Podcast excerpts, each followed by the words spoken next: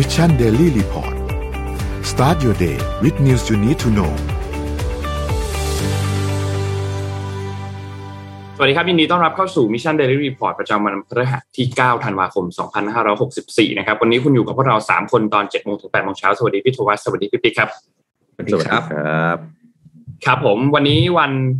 สุดท้ายของสัปดาห์แล้ว เพราะว่าพรุ่งนี้จะเป็นวันหยุดนะครับ พรุ่งนี้เราหยุดกันหนึ่งวัน นะครับเพราะฉะนั้นเจอกันอีกทีหนึ่งก็คือวันจันทร์หน้าเลยนะครับเดี๋ยววันนี้เราค่อยๆไปอัปเดตเรื่องราวต่างๆครับว่ามีอะไรที่น่าสนใจบ้าง แล้วก็ spoil ให้นิดนึงคือวันนี้พี่โทมัสมี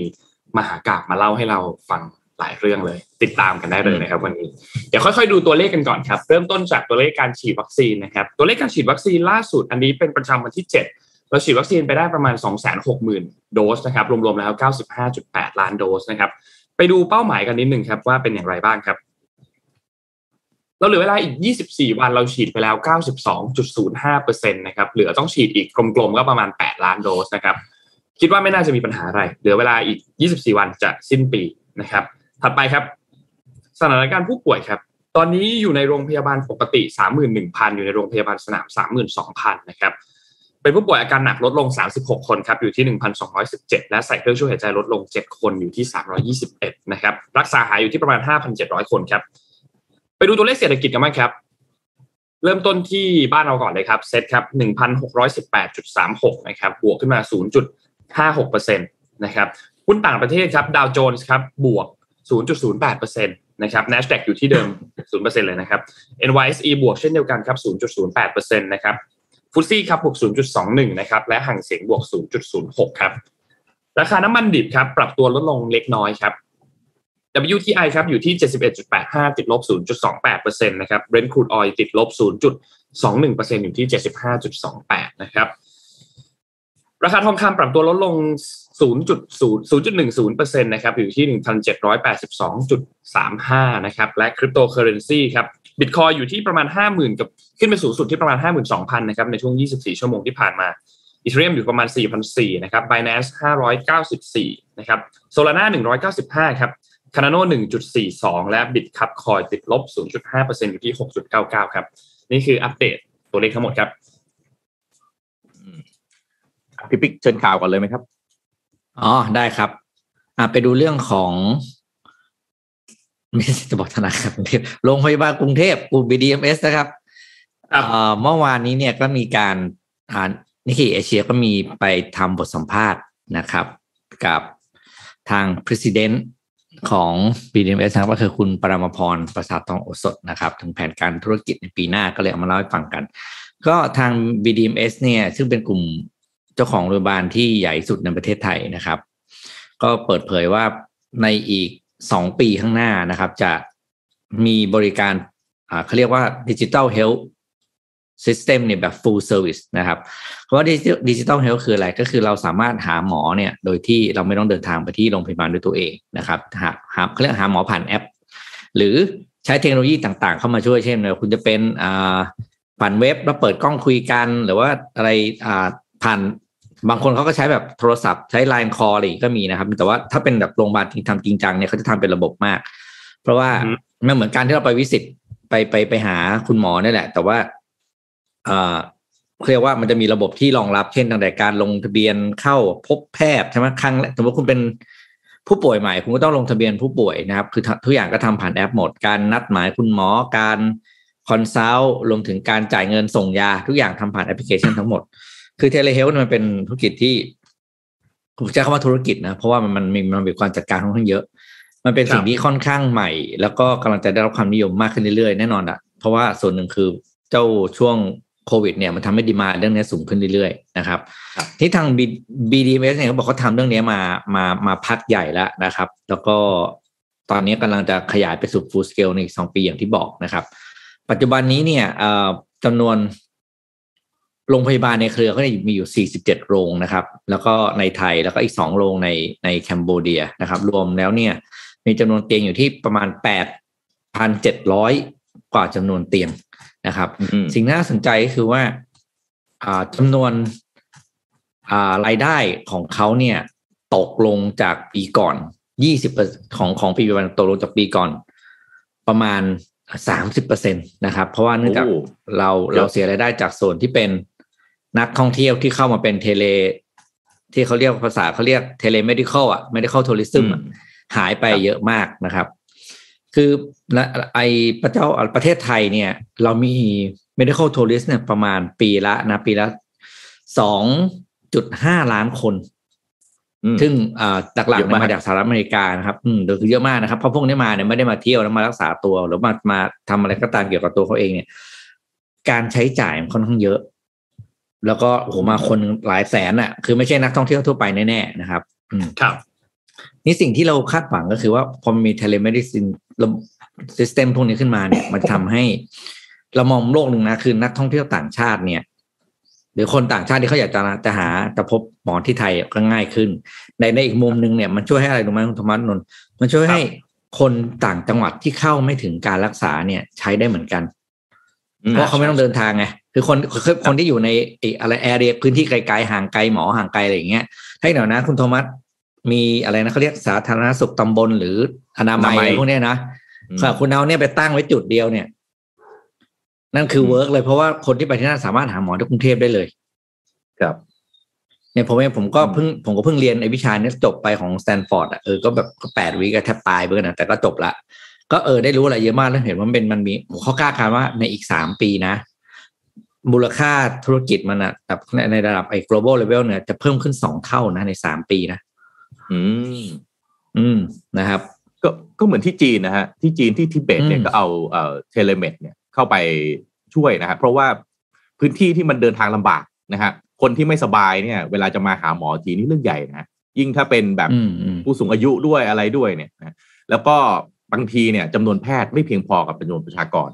ถ้าต้องมาต่อคิวรอกันนานๆเนี่ยบางทีลำบาก telemed เนี่ยมันอืมช่วยลดนะฮะภาระอย่างน้อยเนี่ย พวกโรคแบบ ที่เอ่อจ่ายยากันได้ง่าย ๆ เนี่ยนะฮะก็ใช้ใช่ใช้ทางนี้ได้เลยหรือคนที่ไป follow up พวกที่ไปต้องเจาะเลือดวัดความดันอย่างเงี้ยไม่ต้องละไม่ต้องเดินทางมา เพราะว่าพวกรายงานผลน้ำตาลเนี่ยพวกโรคที่เป็นภาษาก็เรียกโครนิกนะ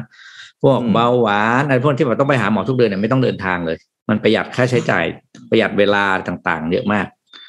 อืมครับ โอ้ครันี่บเป็นเรื่องที่ดีอะมากครับ ผมพาไปอัปเดตสถานการณ์ของ Semiconductor สักนิดหนึ่งนะครับ ตอนนี้เนี่ยสถานการณ์โลกยังวุ่นวายอยู่นะครับ ไม่ว่าจะเป็นเรื่องคอนเทนเนอร์เหมือนกันนะฮะ คอนเทนเนอร์ตอนนี้กลับมาราคาสูงมากอีกอีกครั้งนะฮะ เดี๋ยวคอนเทนเนอร์เดี๋ยวอาจจะเอามาเล่าต่อในวันอาทิตย์หน้านะฮะแต่ว่าวันนี้เนี่ยอยากจะอัปเดตเรื่องของ Semiconductor สักนิดหนึ่งว่าสถานการณ์ตอนนี้การขาดแคลนชิปนะครับที่ทำให้ supply chain ของทั้งโลกเนี่ยมันปั่นป่วนเป็นอย่างไรบ้างนะครับ Nikkei Asia ครับล่าสุดก็รายงานว่าตอนนี้ปัญหาการขาดแคลนชิปสำหรับอุตสาหกรรม หลายๆอุตสาหกรรมโดยเฉพาะรถยนต์ครับที่รุนแรงเนี่ยเริ่มที่จะบรรเทาลงได้บ้างนะครับโดยปริมาณชิปคงคลัง inventory ของชิปเนี่ยนะฮะในบรรดาซัพพลายเออร์ชั้นนำของโลกหลายแห่งเนี่ยมีการเพิ่มขึ้นครั้งแรกในรอบ 9 เดือนนะครับ โดยปริมาณชิปคงคลังของบริษัทชั้นนำในโลกพร้อมใจกันปรับตัวเพิ่มขึ้น ในช่วงตั้งแต่ปลายเดือนกันยายนจนถึงตุลาคมที่ผ่านมานะครับโดยความต้องการชิปในอุตสาหกรรมรถยนต์เนี่ยยังสูงอยู่นะครับแต่แนวโน้มของอุตสาหกรรมชิป ในช่วงสองเดือนสุดท้ายของปี ยังไม่มีความชัดเจนมากนักนะครับโดยที่ผ่านมาเกิดปัญหาขาดแคลนชิปในอุตสาหกรรมรถยนต์รุนแรงมากนะครับจนส่งผลให้ค่ายรถหลายแห่งต้องตัดสินใจลดกำลังการผลิตนะครับโดยตั้งแต่เดือนกันยายนเป็นต้นมานะครับประธานเจ้าหน้าที่บริหารของ Volkswagen คือ Herbert Diess นะครับ แล้วก็ CEO ของ Daimler แล้วก็ประธานกับคณะกรรมการบริหารของ Ford ยุโรปนะครับพร้อมใจกันให้สัมภาษณ์สำนักข่าว CNBC ที่งาน Munich Motor Show นะครับว่ายากมากๆนะครับ ถึงแม้ว่าเขาจะอยู่ในอุตสาหกรรมนี้มานาน ที่จะบอกได้ว่าปัญหาชิปขาดแคลนเนี่ยซับซ้อนมากและไม่รู้ว่าจะได้รับการแก้ไขเมื่อไหร่ ก็คือว่าก็ต้องไปด้นสดเอาหน้างานเนี่ยนะฮะโดย CEO Volkswagen นะครับจากเยอรมนีซึ่งเป็นผู้ผลิตรถยนต์รายใหญ่ที่สุดของยุโรป บอกว่าบริษัท สูญเสียส่วนแบ่งการตลาดในจีนอย่างมากนะครับ เพราะผลพวงจากปัญหาการขาดแคลนชิปนะครับ โดยแจ้งว่าเราค่อนข้างอ่อนแอเนื่องจากการขาดแคลน semiconductor และก็ได้ทำให้เราได้รับผลกระทบในจีนมากกว่าประเทศอื่นๆในโลก จึงเป็นเหตุผลที่ทำให้เราสูญสูญเสียส่วนแบ่งการตลาดโดยภาพรวมนะครับ แล้วก็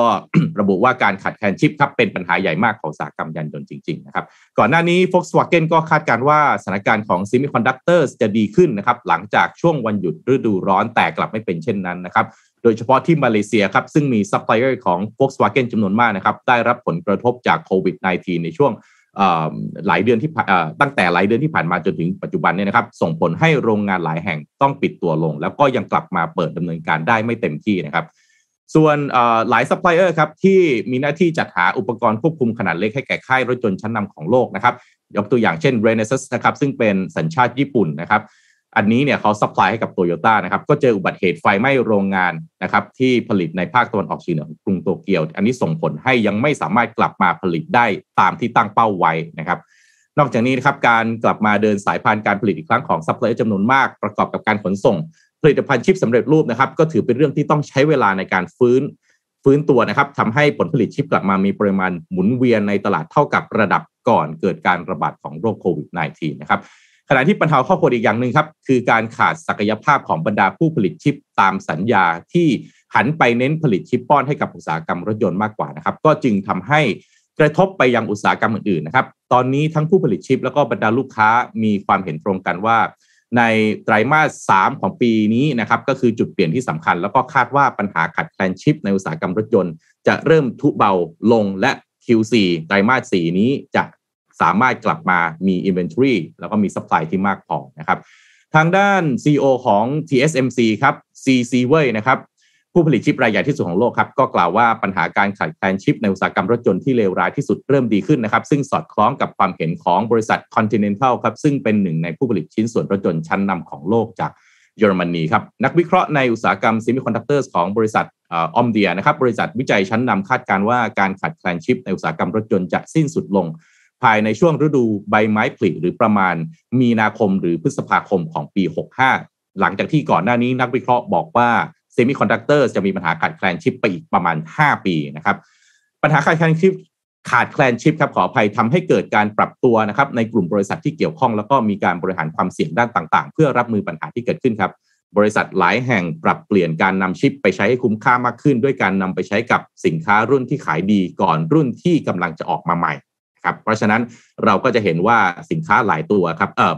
เอออย่างเช่นโทรศัพท์มือถือครับไม่มีการออกรุ่น พรีเมียมรุ่นที่แพงๆออกมา แต่ว่าก็ไปเน้นผลิตรุ่นเดิมนั่นแหละแล้วก็ทำให้ supply chain มันไม่ขาดนะครับภาพรวมในระยะยาวก็จะเห็นได้ว่าหลายประเทศครับ เริ่มลงทุนกับโรงงานผลิตชิปมากขึ้นครับ ไม่ว่าจะเป็นที่สหรัฐอเมริกาจีน ญี่ปุ่นเกาหลีใต้ แล้วก็ยุโรปครับ คาดการณ์ว่ามาตรการอุดหนุนที่สหรัฐอเมริกาจะใช้ในการส่งเสริมการผลิต semiconductor ในประเทศครับ จะใช้เงินสูงถึง 52,000 ล้านเหรียญสหรัฐครับ เพื่อ บรรเทาปัญหาการขาดแคลนชิปในอนาคตนะครับ เพราะว่าหากมีการปรับเปลี่ยนเข้าสู่โลกของเทคโนโลยี แล้วก็ยานยนต์ไฟฟ้าอย่างเต็มรูปแบบ จะยิ่งทำให้ความต้องการใช้ semiconductor นั้นจะยิ่งสูงมาก ๆ ขึ้นตามไปด้วยนะครับ นี้ผมพาไปอัปเดต ฝั่งผู้ผลิตที่น่าสนใจอีกคนหนึ่งก็คือ SMIC ครับนะครับ ซึ่งเป็นบริษัท semiconductor หนึ่งในบริษัทที่ใหญ่ที่สุดของจีนนะครับ ซึ่งปัจจุบัน ถ้าจำกันได้นะครับ อยู่ภายใต้แรงกดดันของสหรัฐอเมริกานะครับ ที่แบนไม่ให้ใช้ชิปจากจีน แล้วก็เทคโนโลยีหลายอย่างจากจีนนะครับ แล้วก็มีความไม่แน่นอนจากฝ่ายนโยบายควบคุมบริษัทเอกชนของรัฐบาลจีนเองด้วยนะครับ แต่ภาพรวมของบริษัทนะครับยังเติบโตอย่างต่อเนื่องนะครับนิกเกเอเชียก็ทำรายงานนะครับว่า SMIC เนี่ยนะครับผู้ผลิตชิป รายใหญ่มากๆเนี่ยนะครับเปิดเผยผลประกอบการไตรมาสที่ 3 มีรายได้ 1,410 ล้านเหรียญสหรัฐครับเพิ่มขึ้นถึง 30%จากช่วงเวลาเดียวกันของปีก่อนนะครับกำไรสุทธิอยู่ที่ 321 ล้านเหรียญสหรัฐเพิ่มขึ้น 25%นะครับซึ่ง SMIC ขออภัยครับ SMIC เองคาดว่าปีนี้จะมีรายได้รวมไม่ต่ำกว่า 5,400 ล้านเหรียญสหรัฐ ซึ่งตัวเลขนี้เพิ่มขึ้น 39%เมื่อเทียบกับปีที่แล้วนะครับ นอกจากนี้ SMIC ก็ยังเปิดเผยแผนการสร้างโรงงานแห่งใหม่นะครับในปักกิ่งเซี่ยงไฮ้แล้วก็ซินเจิ้นโดยจะเริ่มดำเนินการในช่วงครึ่งปีหลังของปี 2022 โดยใช้เงินลงทุน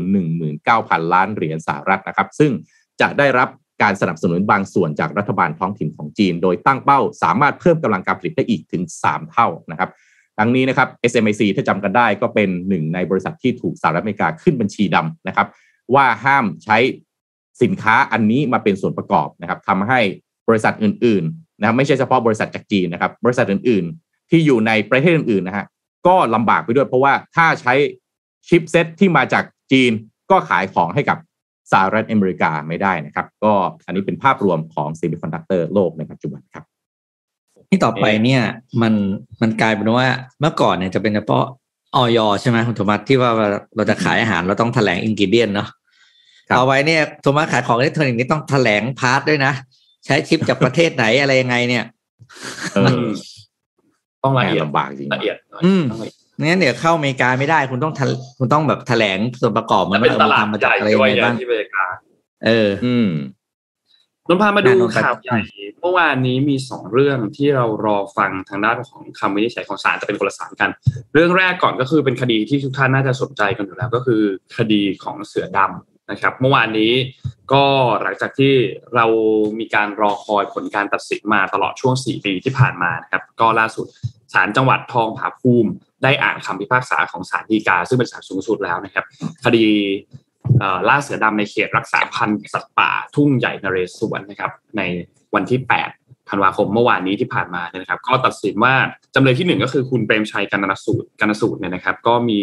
โทษรวมจำคุกเนี่ยคือ 2 ปี 14 เดือนนะครับจำเลยที่ 2 คือคุณโยงโดดเครือคือคนขับรถเนี่ยนะครับจำคุก 2 ปี 17 เดือนนะครับ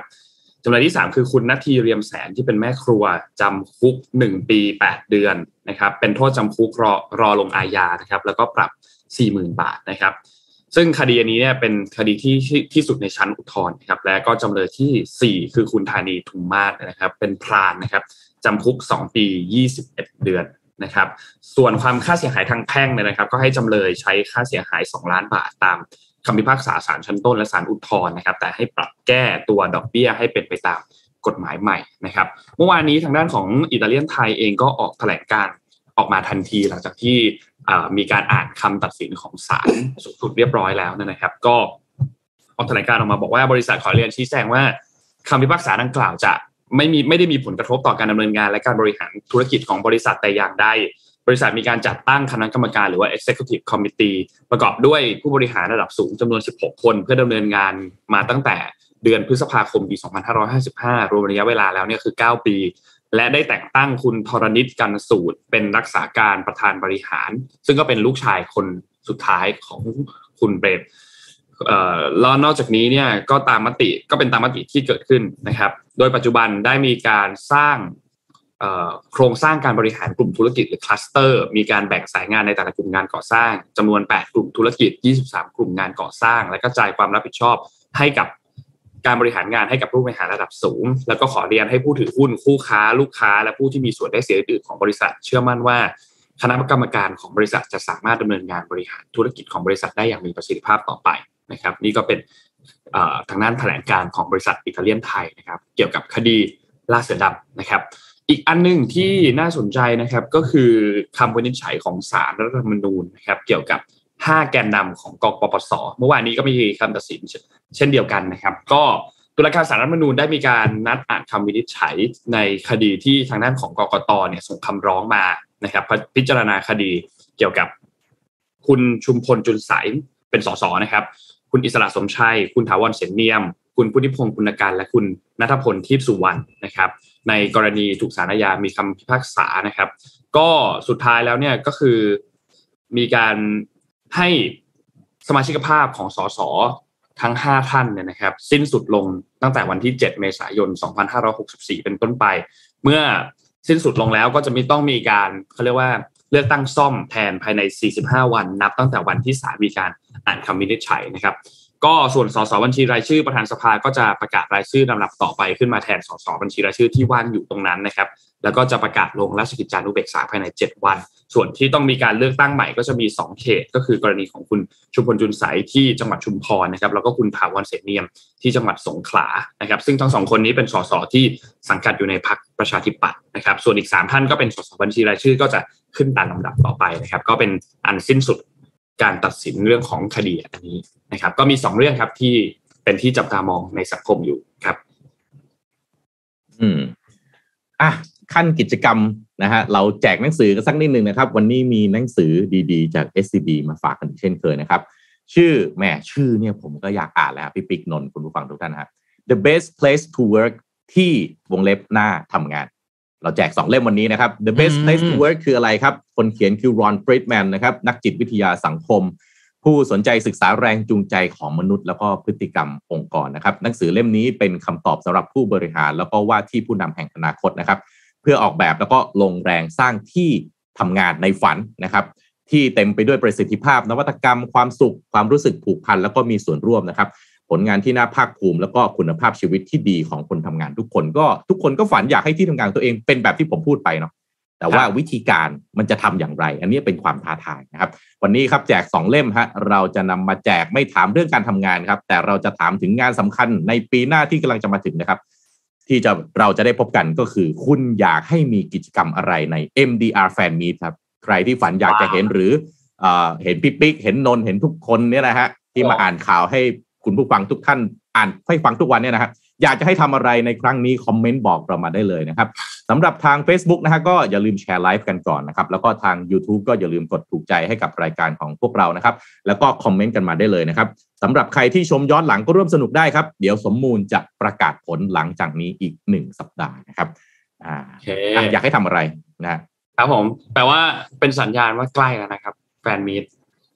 อ่าใกล้แล้วใกล้ หลังจากหลังจากก่อนในนี้เราก็วันวันฮะโอมิครอนมาอุ้ยตายแล้ว จะไม่ได้จัดอีกหรือเปล่านะฮะแต่ดูตอนนี้โอมิครอนมีสัญญาณบวกที่ค่อนข้างดีนะฮะตั้งแต่ฝั่งสหรัฐอเมริกามาจนถึงประเทศไทยของเราว่า มันค่อนข้างจะเบา เข้าใจว่าอย่างนั้น หวังว่าอย่างนั้นนะฮะอย่าให้มีใครป่วยหนักเพราะโอมิครอนเลยนะครับถือว่าเป็นข่าวดีสำหรับโอมิครอน และเป็นข่าวดีสำหรับทุก ๆ ท่านที่จะได้มา เจอกันสักทีหลังจริงๆเราเลื่อนมาปีกว่าเลยนะครับ เป็นปีเลยนะครับปีหนึ่งเต็มเต็มอืมอืมปีเป็นปีปีผมพาไปอัปเดตครับ ก่อนหน้านี้เคยคุยได้ฟังเรื่องเกี่ยวกับจีนอเมริกาไต้หวันนะฮะความขัดแย้งนี่มันโอ้แบบว่าปนเปกันมานานมากนะครับ ก็เลยอยากจะสรุปภาพนะฮะว่าทั้งปี 2021 เนี่ยไทม์ไลน์ของความขัดแย้งเนี่ย มันเกิดอะไรขึ้นบ้างนะฮะพวกเราเนี่ยอัปเดตข่าวไม่เว้นแต่ละวันนะฮะ ก็เลยอาจจะสับสนนิดนึงว่าเรื่องนี้เกิดก่อนเรื่องนั้นเกิดหลังหรือเปล่านะครับ พาไปไล่เรียงมหากาบเรื่องนี้กันนะครับ แต่ก่อนจะไปถึงว่าตั้งแต่ปีนี้มันเกิดอะไรขึ้น อยากจะปูพื้นให้คุณผู้ฟังทุกท่านได้ย้อนกลับไปก่อนนิดหนึ่งนะฮะเนื่องจากว่าผมก็หยิบยกเรื่องของไต้หวันกับจีนมาเล่าให้ฟังไปแล้วนะครับ แต่การเกี่ยวพันกันของ 3 ประเทศนี้เกิดขึ้นอย่างไร ต้องย้อนกลับไปหลังจากสิ้นสุดสงครามโลกครั้งที่ 2 ก็คือวันที่ 2 กันยายนปี 1945 นะครับ จากความเป็นมหาอำนาจที่เคยกระจุกตัวอยู่ในประเทศแถบยุโรปนะฮะโดยเฉพาะสหราชอาณาจักรแล้วก็ฝรั่งเศสกลายเป็นสหรัฐอเมริกาครับที่ได้ก้าวขึ้นมาเป็นประเทศมหาอำนาจใหม่แทนกลุ่มประเทศเหล่านั้นครับแล้วก็จะเรียกว่ากลายเป็นผู้กำหนดระเบียบโลกใหม่หรือ New World Order ก็ได้ เช่นอะไรบ้างฮะการยึดถือการปกครองระบอบประชาธิปไตย การเคารพสิทธิมนุษยชน การค้าเสรีเหล่านี้เป็นต้น ตรงข้ามกับฝั่งของจีนแล้วก็รัสเซียครับ ที่มองว่าโลกเนี่ย มีหลายประเทศมหาอำนาจได้นะครับสหรัฐอเมริกาเนี่ยมีการพัฒนาเทคโนโลยีทางการทหารที่ก้าวหน้ากว่าประเทศอื่นๆมากนะครับแล้วยังพัฒนาบทบาททางเศรษฐกิจของตนเองมากขึ้นเรื่อยๆ อย่างต่อเนื่องนะครับมีการส่งออกสินค้าเพิ่มขึ้นนะครับสัดส่วนการส่งออกสูงสุดเป็นอันดับหนึ่งในช่วงสิ้นสุดสงครามโลกครั้งที่ 2 ปัจจัยทั้งหมดเนี่ยนะฮะทำให้สหรัฐอเมริกาเนี่ยก้าวขึ้นมาเป็นประเทศที่มีรายได้จากการค้าสูงมากที่สุดในโลก รวมถึงเป็นผู้กำหนดระเบียบโลกใหม่นะครับผ่านการใช้เงินสกุลดอลลาร์สหรัฐครับ ซึ่งกลายเป็น reserve currency ของโลก แล้วก็เป็นสกุลเงินสื่อกลางในการแลกเปลี่ยนสินค้า เป็นสกุลที่กำหนดราคาสินค้า และหน่วยวัดมูลค่าของการค้าขายสินค้าระหว่างประเทศ อันนี้ยังไม่นับเรื่อง QE นะครับ พิมพ์เงินมาได้โดยที่ไม่ต้องมีมี reserve ด้วยนะครับเศรษฐกิจของอเมริกาครับมีการเติบโตอย่างต่อเนื่องด้วยการบริโภคภายในประเทศนะฮะทำให้การนำเข้าของสหรัฐอเมริกาเนี่ยเพิ่มมากขึ้น ในขณะที่การส่งออกเพิ่มขึ้นช้ากว่า ตรงนี้นะครับ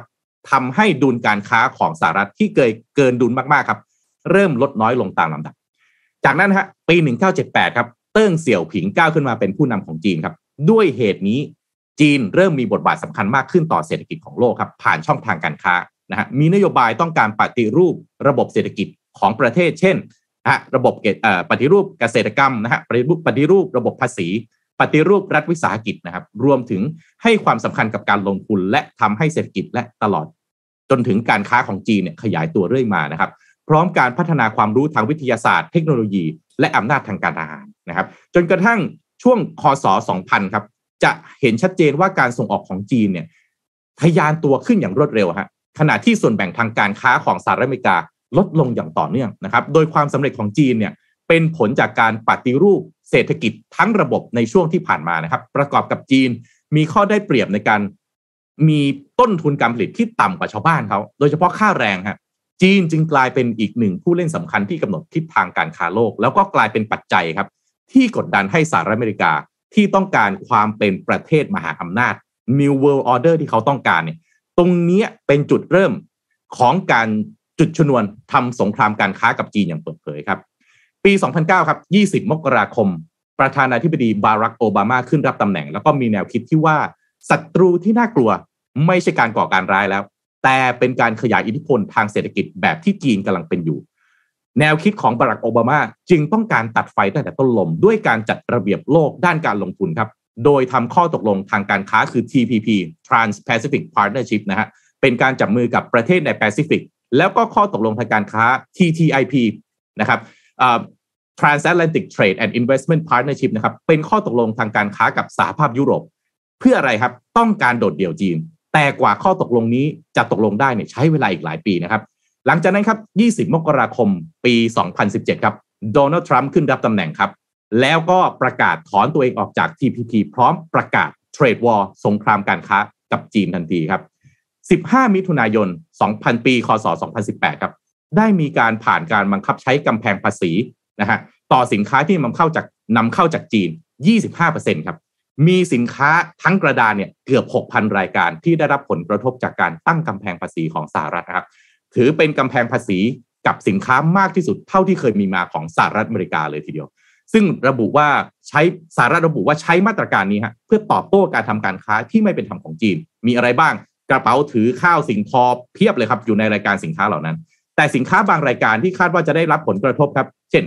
นาฬิกาอัจฉริยะอะไรพวกนี้ไม่ได้รับผลกระทบในการ ขึ้นภาษีครั้งนี้นะครับ ด้านจีนครับตอบโต้ทันที แสดงความไม่พอใจกับการเคลื่อนไหวครั้งนี้ครับทางการจีนระบุว่าสหรัฐอเมริกาใช้วิธีการข่มเหงรังแกทางการค้าครับข่มขู่คุกคามประเทศอื่นด้วยมาตรการทางเศรษฐกิจ แล้วก็สร้างความเสียหายให้กับเศรษฐกิจโลกครับ นอกจากนี้ฮะจีนก็กล่าวหาสหรัฐด้วยฮะว่า เปิดสงครามการค้าครั้งใหญ่ที่สุดในประวัติศาสตร์เศรษฐกิจโลก แล้วก็ตอบโต้สหรัฐทันทีครับ ด้วยการตั้งกำแพงภาษีเพิ่มเติมต่อสินค้าของสหรัฐนะครับ มีมูลค่ารวม 60,000 ล้านเหรียญสหรัฐ หรือ1ล้าน9แสน50,000 ล้านบาทนะครับ1.95 ล้านล้านบาทนะนะฮะซึ่งแม้จะดูเป็นการกระทำที่สหรัฐอเมริกาได้เปรียบแต่ในทางกลับกันครับ จีนเองฮะคือคนที่ไม่ได้รู้สึกสะเทือนต่อการกระทำดังกล่าวของสหรัฐเพราะอะไรครับ พอสวนทางกันแล้วปั๊บฮะสัดส่วนการนำเข้าสินค้าจากสหรัฐมาจีนมันน้อยกว่าที่จีนนำเข้าไปสหรัฐฮะกลายเป็นว่าคนในสหรัฐอเมริกาครับบริโภคของแพงไปซะอย่างนั้น หยิกเล็บเจ็บเนื้อซะอย่างนั้นพอสหรัฐอเมริกาทำนะครับ แล้วก็มันไม่เป็นไปตามนโยบายของประธานาธิบดีโดนัลด์ทรัมป์ในตอนนั้นที่ต้องการ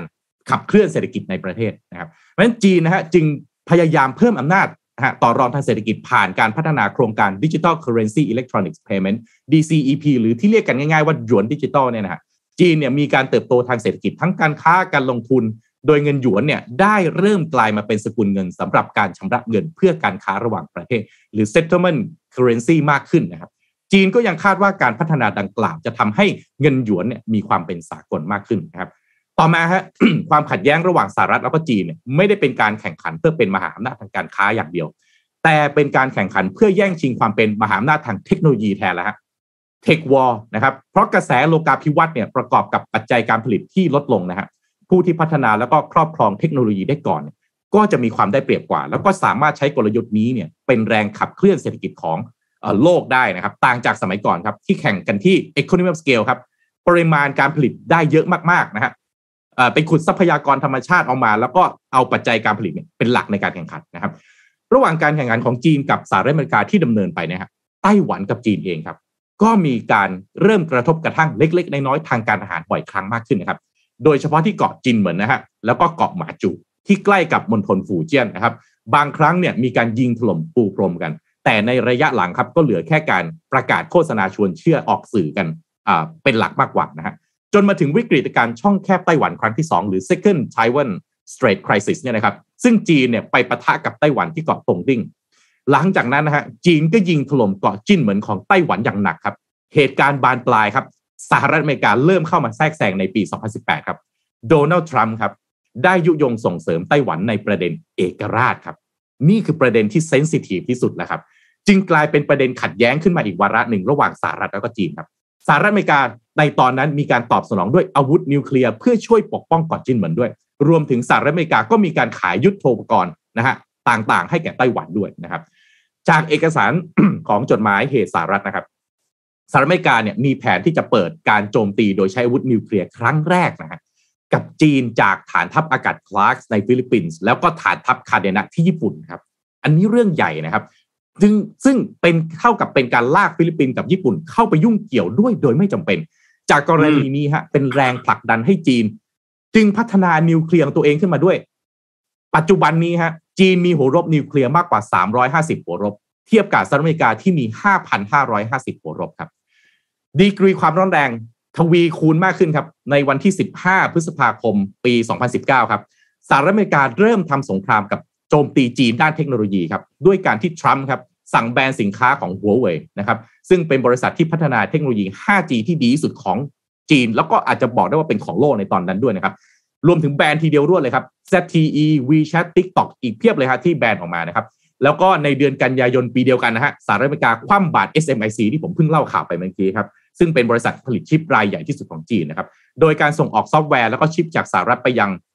ไปยังบริษัทต่างๆเนี่ย SMIC จะต้องได้รับใบอนุญาตจากทางการของสหรัฐเท่านั้นนะฮะการแบนดังกล่าวครับส่งผลกระทบต่อการส่งออกสินค้าในกลุ่มประเทศอื่นๆด้วย โดยเฉพาะประเทศในแถบเอเชีย ไทยเราก็โดนไปด้วยครับ เพราะว่าเราอยู่ในห่วงโซ่อุปทานในการผลิตชิ้นส่วนประกอบของอุปกรณ์เทคโนโลยีต่างๆ อุปกรณ์ไอทีต่างๆนะครับไต้หวันเกาหลีไทยนะครับ อินโดนีเซียเวียดนามเราโดนกันหมดเลยนะครับ จากนั้นครับ 15 พฤษภาคมปี 2020 ครับ ไต้หวัน Semiconductor Manufacturing TS เอ่อ TSMC ครับนะผู้ผลิตชิปรายใหญ่ที่สุดของโลกครับ ประกาศแผนตั้งฐานการผลิตขึ้นที่รัฐอาริโซนาของสหรัฐอเมริกา ตามคำเชิญของรัฐบาลสหรัฐครับ เม็ดเงินลงทุนเนี่ยสูงถึง 12,000 ล้านเหรียญสหรัฐครับ นับเป็นการหยิบยื่นชัยชนะครั้งใหม่ให้แก่รัฐบาลประธานาธิบดีโดนัลด์ทรัมป์ที่กำลังหาทางตัดจีน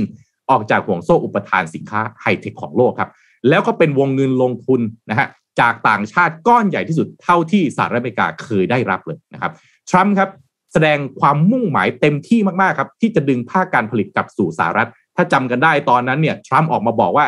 Apple กลับสู่สหรัฐอเมริกาไหม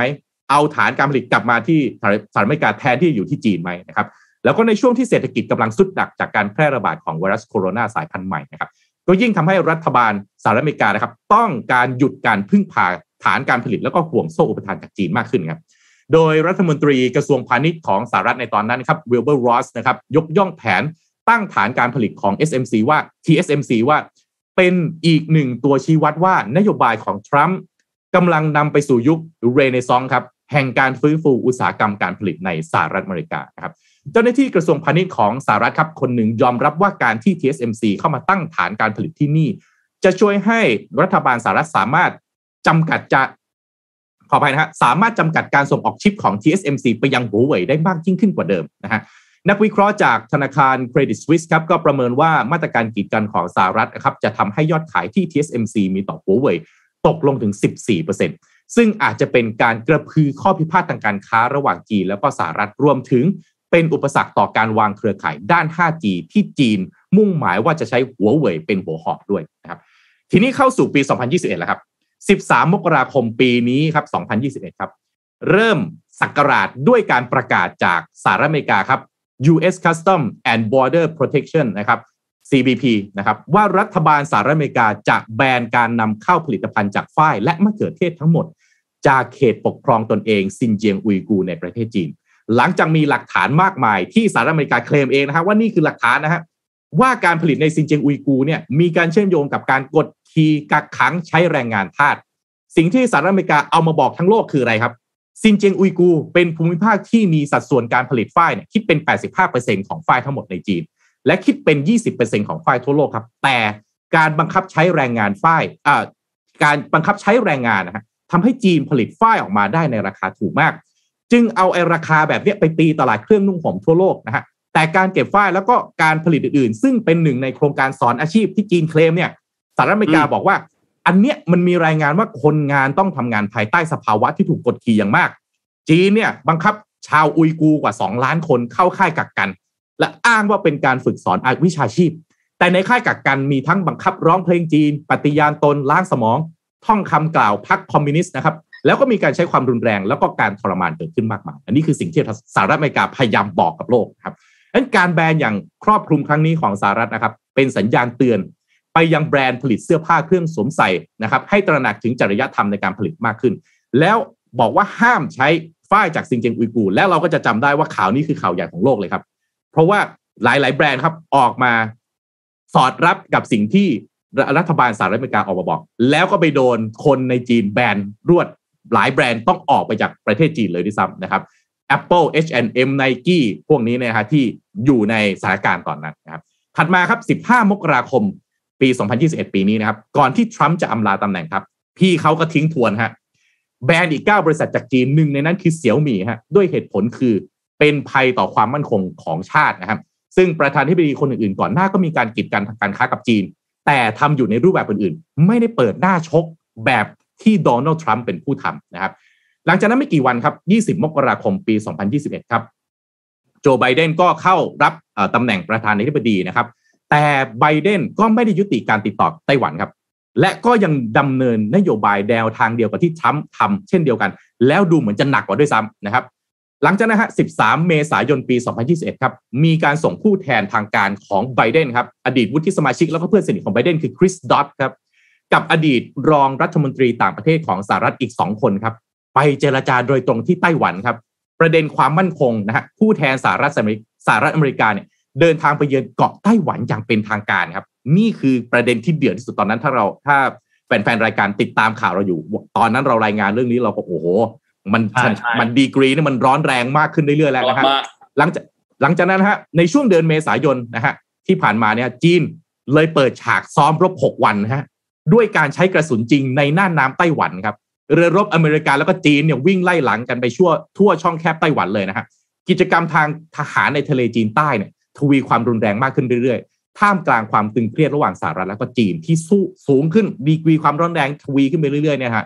สหรัฐอเมริกาเนี่ยส่งเรือเครื่องส่งเรือบรรทุกเครื่องบิน USS Theodore Roosevelt นะครับแล้วก็เรือโจมตีสะเทินน้ำสะเทินบก USS Makin Island เข้ามาทำการฝึกซ้อมในทะเลจีนใต้ฮะ พร้อมกับเรือลาดตระเวนแล้วก็เรือพิฆาตและก็เรือสะเทินน้ำสะเทินบกขนาดเล็ก โดยเรือลำดังกล่าวนะฮะบรรทุกกองกำลังภาคพื้นดินทางทะเลมาด้วย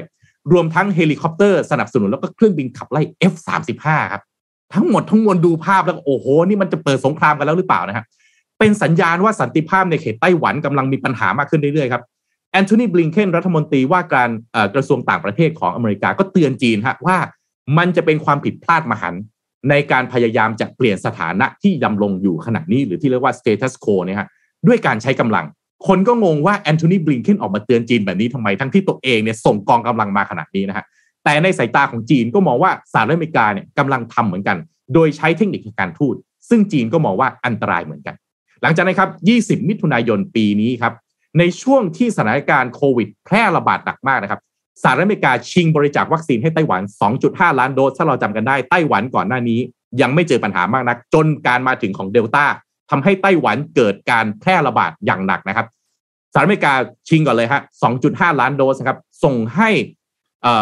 ไต้หวันเนี่ยเป็นประเทศขออภัยผมไม่รู้ใช้ไต้หวันเป็นประเทศได้ได้หรือเปล่านะฮะ ส่งผลให้เกาะไต้หวันเนี่ยกลายเป็นผู้รับวัคซีนระหว่างประเทศดินแดนแรก ๆ ครับ ที่ได้รับวัคซีนของสหรัฐอเมริกา ซึ่งจำนวนที่ว่าเนี่ยมากกว่า 3 เท่าที่เจรจากันไว้ด้วย ซึ่งก่อนหน้านี้รัฐบาลจีนพยายามกดดันให้ไต้หวันรับการฉีดวัคซีนมาเป็นเวลานานไต้หวันก็ไม่ยอมรับนะฮะในตอนนั้นเจ้าหน้าที่สหรัฐก็เผยว่าจีนเนี่ยพยายามขัดขวางการสั่งซื้อวัคซีนโควิด -19 ของไต้หวันด้วยเหตุผลทางการเมืองนะฮะการกระทบกระทั่งกันของทั้งสองประเทศเนี่ยจากการเข้าไปเกี่ยวข้องกับไต้หวันก็มีให้เห็นอยู่เรื่อยมาครับ 14 กรกฎาคม 2021 ครับ รัฐบาลสหรัฐอเมริกาออกโรงเตือนบริษัทอเมริกัน ที่ยังคงทำธุรกิจในซินเจียงนะครับ โดยหมายความว่ารวมถึงมีการบริษัทที่มีการลงทุนหรือ supply chain อยู่ในพื้นที่ซินเจียงเนี่ยให้เหตุผลว่าถ้าหากคุณยังดำเนินกิจการอยู่ จะมีความเสี่ยงอย่างมากที่จะกระทำผิดต่อกฎหมายของสหรัฐอเมริกาซึ่งเป็นเรื่องใหญ่มากนะครับ โดยแถลงการณ์ของทำเนียบขาวเนี่ยระบุว่าธุรกิจหรือบุคคลใดที่ทำธุรกิจนะครับหรือมี supply chain หรือการลงทุนในซินเจียงเนี่ย มีความเสี่ยงสูงมากที่จะละเมิดต่อกฎหมายของสหรัฐอเมริกานะครับ could run a high risk of violating U.S. law ก็แปลว่าแทบจะต้องปิดบริษัทไปเลย ถ้าเกิดคุณยังทำต่อ บริษัทหลายบริษัทก็สะดุ้งเลยครับว่าหุยถ้าแบบนี้ต่อไปตัวเองลำบากตายแน่นะครับนอกจากนี้ก็ยังเตือนไปถึงนักธุรกิจในฮ่องกงนะครับว่า เนื่องจากทางการจีนเนี่ยจะควบคุมฮ่องกงมากขึ้นนะฮะท่าทีของจีนต่อเรื่องนี้คือการตอบโต้เมื่อ สหรัฐอเมริกาครับสั่งแบนแล้วก็ขึ้นบัญชีดำบริษัทจีนพร้อมกับปฏิเสธการละเมิดสิทธิมนุษยชนนะฮะและย้ำว่าการกระทำของสหรัฐนะฮะเป็นการละเมิดกฎการค้าแล้วก็การดำเนินเศรษฐกิจระหว่างประเทศนะครับแอนโทนีบลิงเคนครับรัฐมนตรีต่างประเทศของสหรัฐอเมริกาก็บอกว่าสิ่งที่เกิดขึ้นในซินเจียงฮะคืออาชญากรรมต่อมวลมนุษยชาติ จะเห็นได้ว่าสหรัฐอเมริกาเนี่ยใช้ซินเจียงเป็นจุดหลักเลยฮะในการโจมตี เพราะอะไรครับ มันมีเรื่องของสิทธิมนุษยชน ซึ่งสหรัฐอเมริกาเชิดชูเรื่องนี้มาโดยตลอดนะครับ อเมริกาบอกว่าจีนรัฐบาลจีนฮะกำลังกระทำความผิดและมีส่วนเกี่ยวข้องในข้อหาละเมิดสิทธิมนุษยชนในซินเจียงพร้อมทั้งยืนยันว่า รัฐบาลสหรัฐอเมริกามีหลักฐานชัดเจนว่ามีการใช้แรงงานและบังคับแล้วก็ละเมิดต่อสิทธิมนุษยชนจริงนะครับหนึ่งตุลาคมที่ผ่านมาครับ 2021 มีรายงานจากไต้หวันว่าเครื่องบินทหารของจีน 38 ลำครับ บินเข้ามาในเขตป้องกันภัยทางอากาศของไต้หวัน ซึ่งถือเป็นการรุกล้ำครั้งใหญ่ที่สุด เท่าที่รัฐบาลจีนเคยทำมาครับ เป็นเครื่องบินทิ้งระเบิดที่สามารถบรรทุกระเบิดนิวเคลียร์ได้นะครับบินเข้ามาในเขตดังกล่าว 2 ระลอก ระลอกแรกเนี่ย25ลำนะครับเครื่องบินจีนระลอกที่ 2 อีก 13 ลำ โดยช่วงในช่วงเวลากลางวันครับบินเข้าใกล้แนวปะการังรูปเกือกม้าของหมู่เกาะปราตัสนะครับในช่วงค่ำนะครับบินเหนือน่านน้ำระหว่างไต้หวันแล้วก็ฟิลิปปินส์นะครับโดยไต้หวันฮะตอบโต้ด้วยการส่งเครื่องบินของตัวเองขึ้นไปสกัด แล้วก็ปล่อยระบบขีปนาวุธครับไต้หวันได้ตำหนิปฏิบัติการ ของกองทัพอากาศจีนใกล้กับเกาะไต้หวันหลายครั้งในช่วงหนึ่งปีที่ผ่านมาครับนี่เรียกว่าชักปืนกันแล้วฮะเพียงแต่ยังไม่เหนี่ยวไกเท่านั้นเองนะครับตุลาคมครับซูเจิงชาซูเจิงชางครับนายกรัฐมนตรีไต้หวันก็กล่าวไว้ว่า จีนฮะหมกมุ่นกับการรุกรานทางทหาร แล้วก็สร้างความเสียหายต่อสันติภาพในภูมิภาคนะครับ แต่รัฐบาลจีนก็ระบุว่าการส่งเครื่องบินเช่นนี้มีจุดประสงค์เพื่อปกป้องอธิปไตยของจีน และพุ่งเป้าไปที่การสมรู้ร่วมคิดกันระหว่างไต้หวันและสหรัฐครับ 16 พฤศจิกายนครับเมื่อไม่กี่วันที่ผ่านมานี้เองนะครับประธานาธิบดีโจไบเดนแล้วก็สีจิ้นผิงผู้นำจีนครับประชุมทางไกลนานกว่า 3 ชั่วโมงครึ่งนะครับโดยพูดคุยกันในเรื่องที่ทั้งสองฝ่ายไม่ลงรอยกันนะครับพร้อมทั้งเน้นย้ำว่าเป็นความรับผิดชอบของทั้งสองฝ่ายที่จะหลีกเลี่ยงความขัดแย้งนะครับ โดยสีจิ้นผิงบอกกับไบเดนว่าประเทศของเขาจะใช้มาตรการขั้นเด็ดขาดหากมีการหากกลุ่มสนับสนุน การแยกตัวเป็นอิสระของไต้หวันล้ำเส้นแดงที่พวกเขาขีดเอาไว้ แล้วก็เตือนผู้นำสหรัฐด้วยว่า หากสหรัฐนะฮะสนับสนุนการแยกตัวเป็นอิสระของไต้หวันก็เหมือนการเล่นกับไฟนะครับ การประชุมนะฮะสุดยอดนี้ถูกมองว่าเป็นการเจรจาทางการทูตครั้งสำคัญที่สุดของประธานาธิบดีโจไบเดนแม้ว่าจะไม่มีการบรรลุข้อตกลงที่สำคัญอย่างไรก็ตามฮะการประชุมดังกล่าวถือเป็นจุดเริ่มต้นความสัมพันธ์ที่ดีระหว่าง 2 ประเทศนะฮะหลังจากที่ความสัมพันธ์ระหว่างสหรัฐกับจีนตกต่ำอย่างมากที่สุดในช่วงปีสุดท้ายของโดนัลด์ทรัมป์นะครับโดยไบเดนกับสีจิ้นผิงครับได้หารือกันด้วยบรรยากาศที่ค่อนข้างจะ ดูเบาดูเบาลงไปเยอะนะฮะโดยโจไบเดนก็แสดงความกังวลเกี่ยวกับสิทธิมนุษยชน การรุกรานไต้หวันของจีนแล้วก็ประเด็นการค้าต่างๆครับล่าสุดครับ 25 พฤศจิกายนครับ เกิดการแพร่ระบาดของโควิดสายพันธุ์ใหม่คือโอมิครอนนะครับในแอฟริกาใต้ครับ สหรัฐอเมริกาครับกลับมากล่าวหาจีนใหม่ แล้วก็วิพากษ์วิจารณ์จีนซ้ำๆนะครับ โทษฐานที่ไม่เต็มใจให้ข้อมูลเกี่ยวกับต้นกำเนิดของไวรัสโคโรนาสายพันธุ์ใหม่ ซึ่งตรวจพบครั้งแรกที่อู่ฮั่นฮะว่ารอนานเกินไปกว่าจะแบ่งปันข้อมูลที่สำคัญเกี่ยวกับการแพร่ระบาดนะฮะ แอฟริกาใต้ถ้าจำกันได้นะครับแอฟริกาใต้พยายามที่จะรีบออกมาบอกกันเลยนะฮะแต่สหรัฐอเมริกาก็ใช้จังหวะนี้ฮะไปกระแทกจีนว่านี่ดูสิแอฟริกาเขาพยายามบอกก่อนทำไมจีนไม่ทำแบบนี้บ้างนะครับ 29 พฤศจิกายนครับเมื่อมีการกล่าวถึงจากสหรัฐนะครับ สีจิ้นผิงก็ออกมาประกาศทันทีว่าจีนฮะจะมอบวัคซีนป้องกันโควิด -19 อีก 1,000 ล้านโดสครับให้กับประเทศต่างๆ ในแอฟริกา แล้วก็จะสนับสนุนนะฮะ ให้บริษัทต่างๆ ของจีนเข้าไปลงทุนในแอฟริกาเป็นเงินกว่า 1 0,000 ล้านเหรียญสหรัฐในช่วง 3 ปีข้างหน้าครับอาจจะเป็นเพราะว่าทวีปแอฟริกันเนี่ยเขามีทรัพยากรเยอะฮะแหล่งแร่ธาตุน้ำมันดิบต่างๆเนี่ยสามารถที่จะให้ประโยชน์กับจีนได้ด้วยหรือเปล่า จึงมองว่าการตัดสินใจครั้งนี้เนี่ยคนก็มองว่าอาจจะเป็นไปได้ว่าจีน อาจจะต้องการหาผลประโยชน์ทางการค้า แล้วก็ใช้ทางการทูตจากวิกฤต โควิดครั้งนี้หรือเปล่าก่อนหน้านี้เนี่ยก็ต้องบอกว่าจีนเนี่ยเคยบริจาควัคซีนให้แอฟริกามาแล้วเกือบ 200 ล้านโดสนะครับดังนั้นเนี่ยการประกาศมอบวัคซีนครั้งล่าสุดเนี่ยเป็นการบริจาคเพิ่มเติมให้แอฟริกา ซึ่งเกิดขึ้นท่ามกลางความกังวลเรื่องการระบาดของโควิดสายพันธุ์โอมิครอนนะครับซึ่งมีรายงานว่าการพบครั้งแรกในแอฟริกาตอนใต้นะครับโดยจีนก็บริจาคแอฟริบริจาควัคซีนให้แอฟริกาใต้โดยตรงนะฮะ600 ล้านโดสนะครับส่วนอีก 400 ล้านโดสเนี่ยจะมาด้วยวิธีการลงทุนสร้างโรงงานผลิตนะครับ ล่าสุดครับ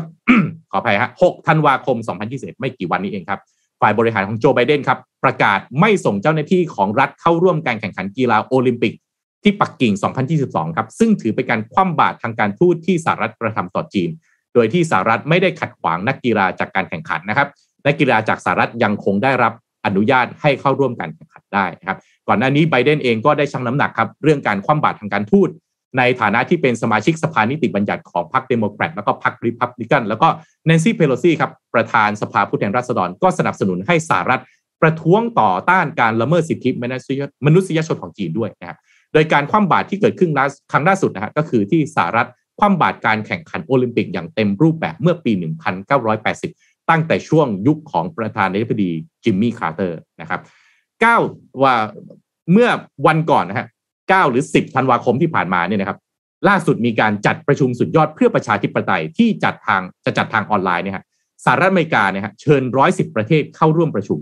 มีไต้หวันด้วย ไม่มีจีนถ้าจำกันได้นะฮะการประชุมเนี่ยมีวัตถุประสงค์ที่จะเสริมสร้างความแข็งแกร่งให้กับระบอบประชาธิปไตยทั่วโลกนะฮะตลอดจนขจัดปัญหาที่บ่อนทำลายสิทธิ และก็เสรีภาพของประชาชนนะครับ การประชุมดังกล่าวก็ เกิดขึ้นท่ามกลางความขัดแย้งระหว่างสหรัฐอเมริกาแล้วก็จีนเกี่ยวกับประเด็นทางการค้า การโจมตีทางไซเบอร์ รวมถึงประเด็นทางการเมืองนะครับ จีนก็ไม่พอใจสหรัฐที่สนับสนุนไต้หวันขณะที่สหรัฐก็คัดค้านการละเมิดสิทธิมนุษยชนของจีน ก็พันอยู่ในจะเรียกว่าประเด็นเดิมๆไปอยู่แบบนี้นะฮะสิทธิมนุษยชน เรื่องวัคซีนเรื่องไวรัสนะครับ เรื่องเทคโนโลยีนะครับ ก็เราจะเห็นได้ว่าจีนกับสหรัฐเนี่ยมีความบาดหมางมาแต่ไหนแต่ไรแล้วนะ แต่เมื่อมีไต้หวันมาเป็นตัวสอดแทรกครับสหรัฐก็ยื่นมือเข้าไปช่วยไอ้เนี่ยเป็นตัวจุดชนวนที่ทำให้จีนไม่พอใจมากกว่าเดิมทำให้ทั้งสองประเทศเนี่ยมีการกระทบกระทั่งกันอย่างต่อเนื่อง แล้วก็ความขัดแย้งนี้ดูเหมือนไม่น่าจะจบลงง่ายๆนะครับ แต่สิ่งที่ทั้งสองประเทศนะครับ สะท้อนให้เห็นอย่างชัดเจนนะฮะก็คือการไม่หยุดที่จะพัฒนาประเทศของตนเองอยู่เสมอ ไม่ว่าเขาจะมีความขัดแย้งอย่างไรเกิดขึ้นก็ตามนะฮะหันกลับมามองที่ประเทศไทยครับ ในฐานะที่เราเองก็ได้รับผลกระทบอยู่ปลายปลายทางเหมือนกันนะฮะ เราก็อาจจะต้องก้าวข้ามนะฮะความขัดแย้งนี้หรือเปล่านะฮะแล้วก็มองไปที่การพัฒนานะฮะแล้วก็ฟื้นฟู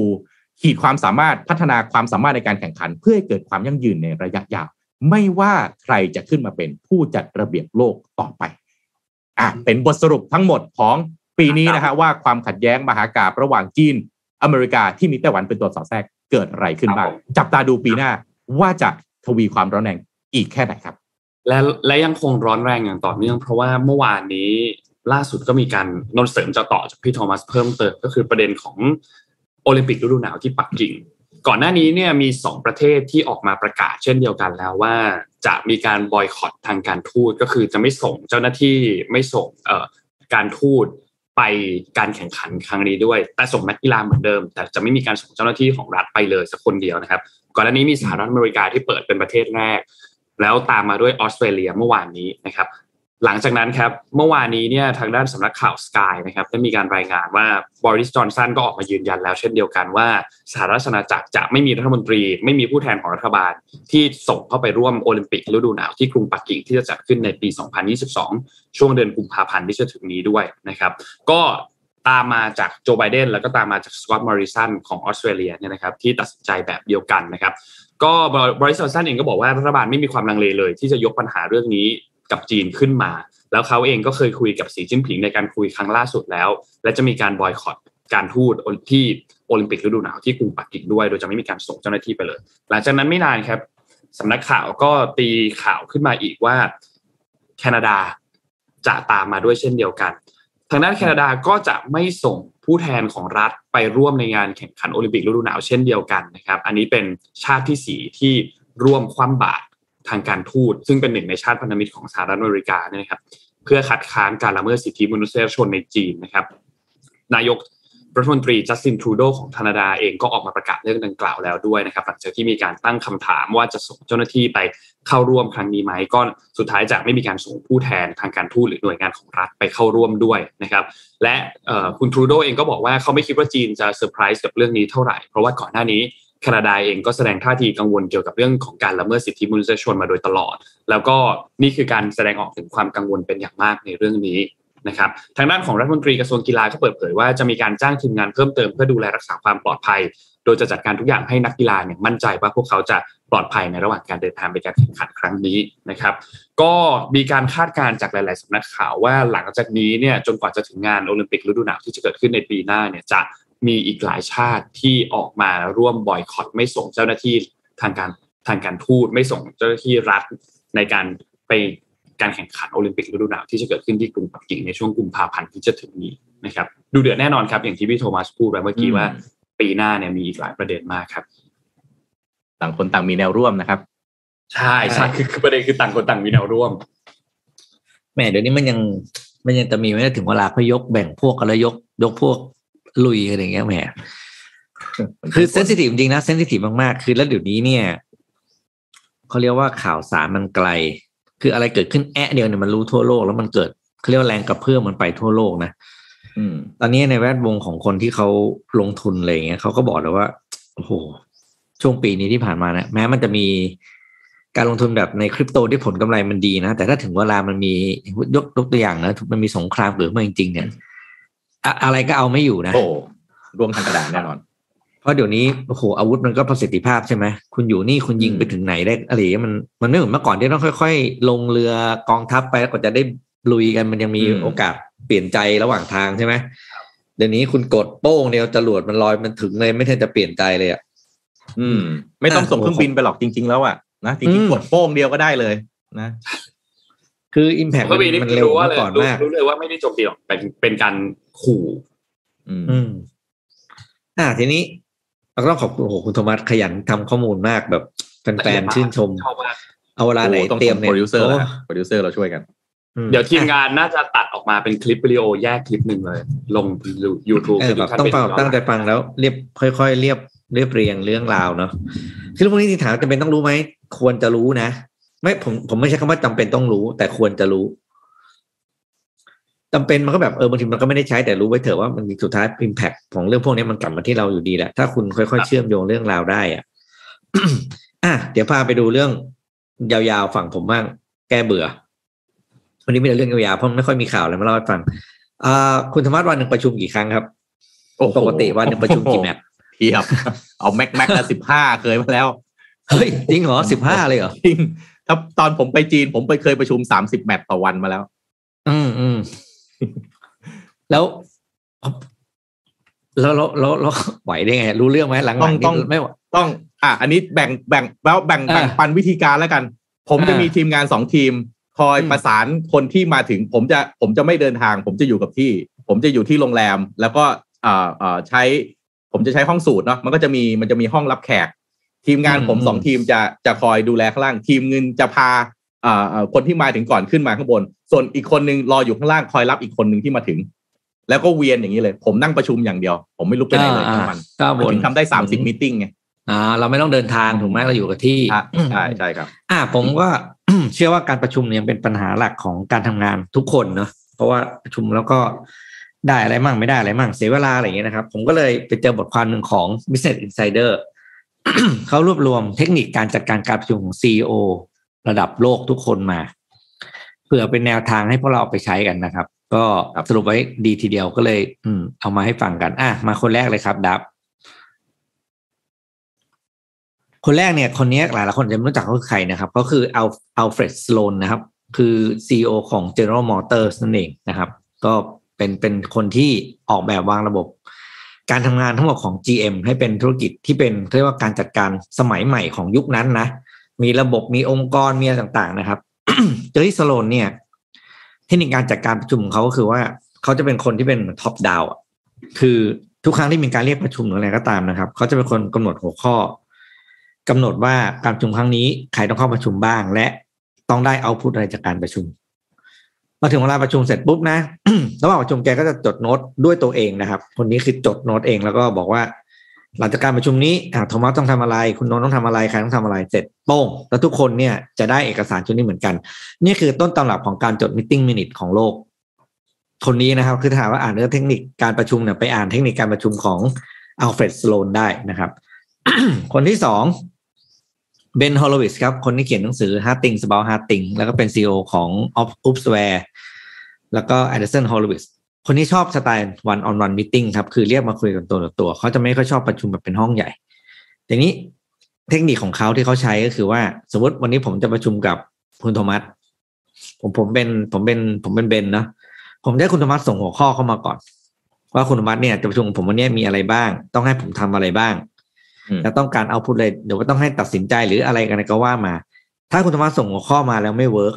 ไม่ไม่น่าสนใจสำหรับผมหรือผมเห็นว่าไม่สำคัญเนี่ย ไม่ต้องประชุมอืม ไปเตรียมตัวมาใหม่นะครับเพราะฉะนั้นคุณจะได้ถูกต้องเวลา meeting เนี้ยกลับมาไอ้สารอย่างน้อยครับยี่สิบยี่สิบถึงสามสิบนาทีเนี้ยคุณได้กลับมาละนะครับอืมคนที่สามครับ ลูกพี่ครับ ลูกพี่เนี่ยเรารู้ว่าลูกพี่เนี่ยเป็นคนที่ high standard in everything เนอะเพราะฉะนั้นเนี่ยอืมลูกพี่เนี่ยเคยส่งเมลหาพนักงานเทสลาทุกคนนะครับเขาบอกว่าเขาต้องการสร้างวัฒนธรรมการประชุมและการทำงานของเทสลาว่าหนึ่งคือต้องเป็น super prepare meeting ทุกครั้งหมายความว่าพนักงานอืมทุกคนหรือทุกคนที่เข้าประชุมต้องเตรียมตัวมาก่อนนะ จะมานั่งเอออหอหมกนั่งงึกงึกงงงพยักหน้าอย่างเงี้ยบอกเขาไม่ต้องมาไม่ต้องไม่ต้องประชุมนะครับ แล้วก็ทุกการประชุมเนี่ยจะต้องเอ่อเน้นจำนวนคนที่น้อยนะครับ แล้วก็ประชุมให้สั้นที่สุด และที่สำคัญคือ ถ้าเรื่องของตัวเองจบแล้วเดินออกไปได้เลยอืมไม่ต้องรอจนประชุมหมดเขาบอกอ่าอีลอนมัสอันพิเศษเอเซเดอร์เขียนว่าอีลอนมัสบอกว่ามันเป็นเรื่องน่ามันไม่ใช่เรื่องน่าเกลียดนะ ที่คุณจะลุกออกจากห้องประชุมก่อน ก่อนการประชุมสิ้นสุด แต่มันจะเป็นเรื่องที่น่าเกลียดกว่า ถ้าคุณปล่อยให้คนที่ไม่เกี่ยวข้องกับการประชุมนั่งอยู่ในห้องประชุม แล้วก็ผลานเวลาของเขาเพราะฉะนั้นเสร็จแล้วออกไปได้เลย ไม่ต้องไม่ต้องรอไม่ต้องรู้สึกว่าเป็นแบบผมก็อะไรทำเสีแบยบนี้มาแหละรยาทอะไรเงี้ย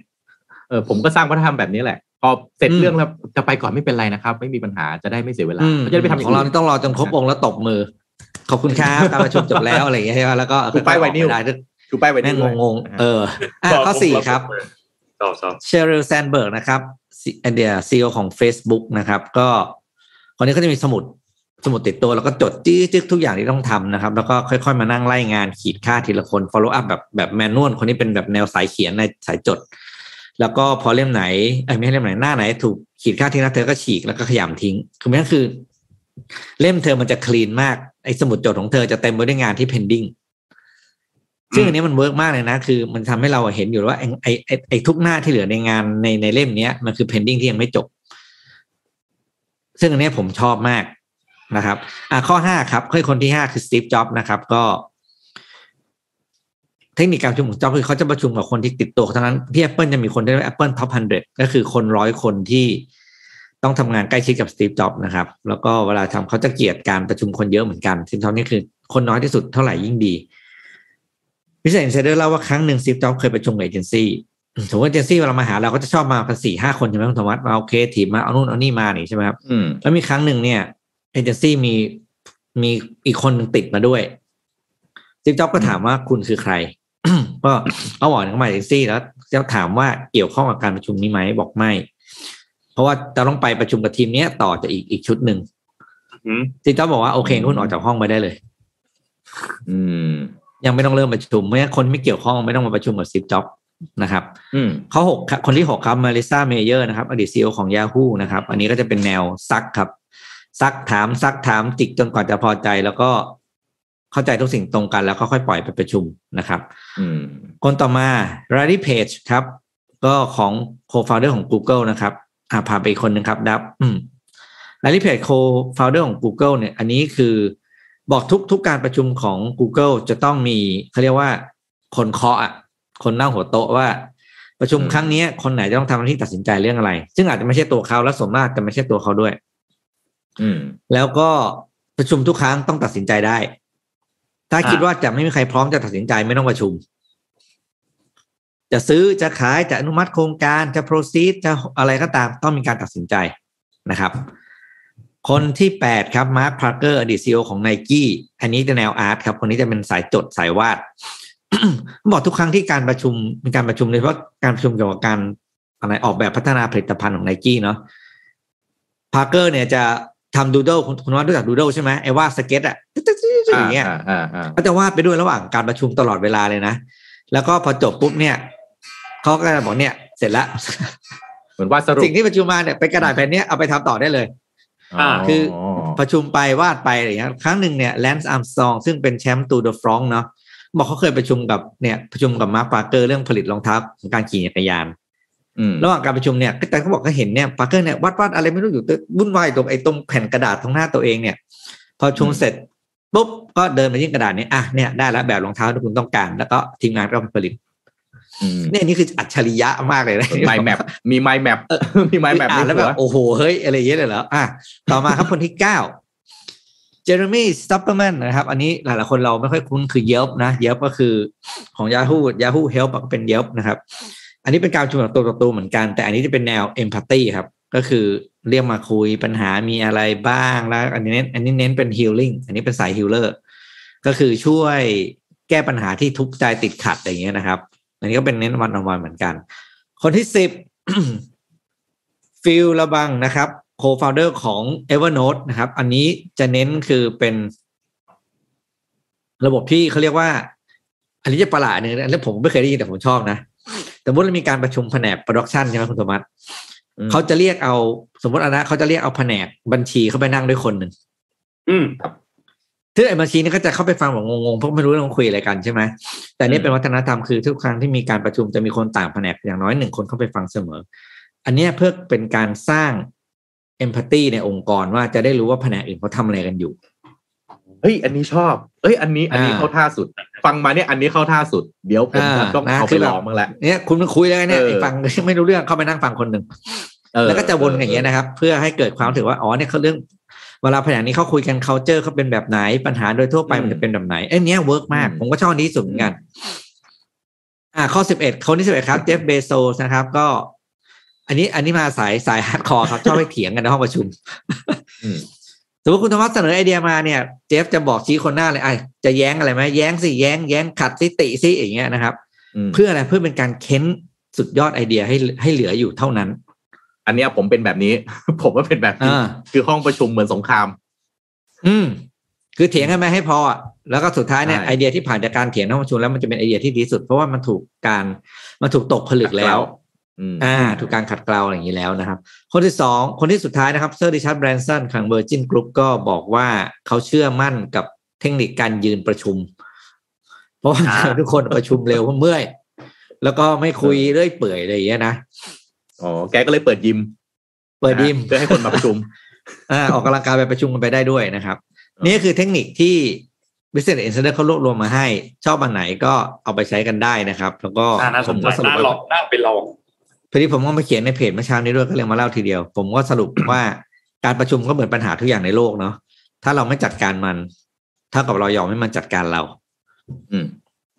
ครับผมอะดีแค่นี้แหละครับ เยี่ยมมากเลยเดี๋ยวได้หลายเทคนิคเลยฮะยาวอืม เทียบครับ แต่อันนั้นดีนะเอาคนประหลาดก็ไปนั่งฟังในห้องประชุมอันนี้ผมชอบมากเลยเอออืมน่าสนใจ work work work อืมแต่คือแบบต้องเลือกดีๆ เพราะไม่งั้นมันจะไปกระทบงานของคนคนนั้นอะว่าแบบเออคนคนนั้นจะจะจะทำงานตัวเองไม่เสร็จ อืมอะน่าสนโอใจเคครับว่าเป็นไอเดียที่ดีพามาดูเรื่องนี้นิดนึงครับ มีข่าวประชาสัมพันธ์เกี่ยวกับทุกๆท่านที่สนใจเรื่องของการลงทุนนะครับ ตอนนี้มีเว็บไซต์ Zcomx นะครับเขาจัดแคมเปญสุดพิเศษอยู่สำหรับลูกค้าเก่าแล้วก็ลูกค้าใหม่ นะครับ Zcomx เนี่ยเล่าให้ฟังก่อนว่าคืออะไร Zcomx เนี่ยเขาเป็นบริษัทที่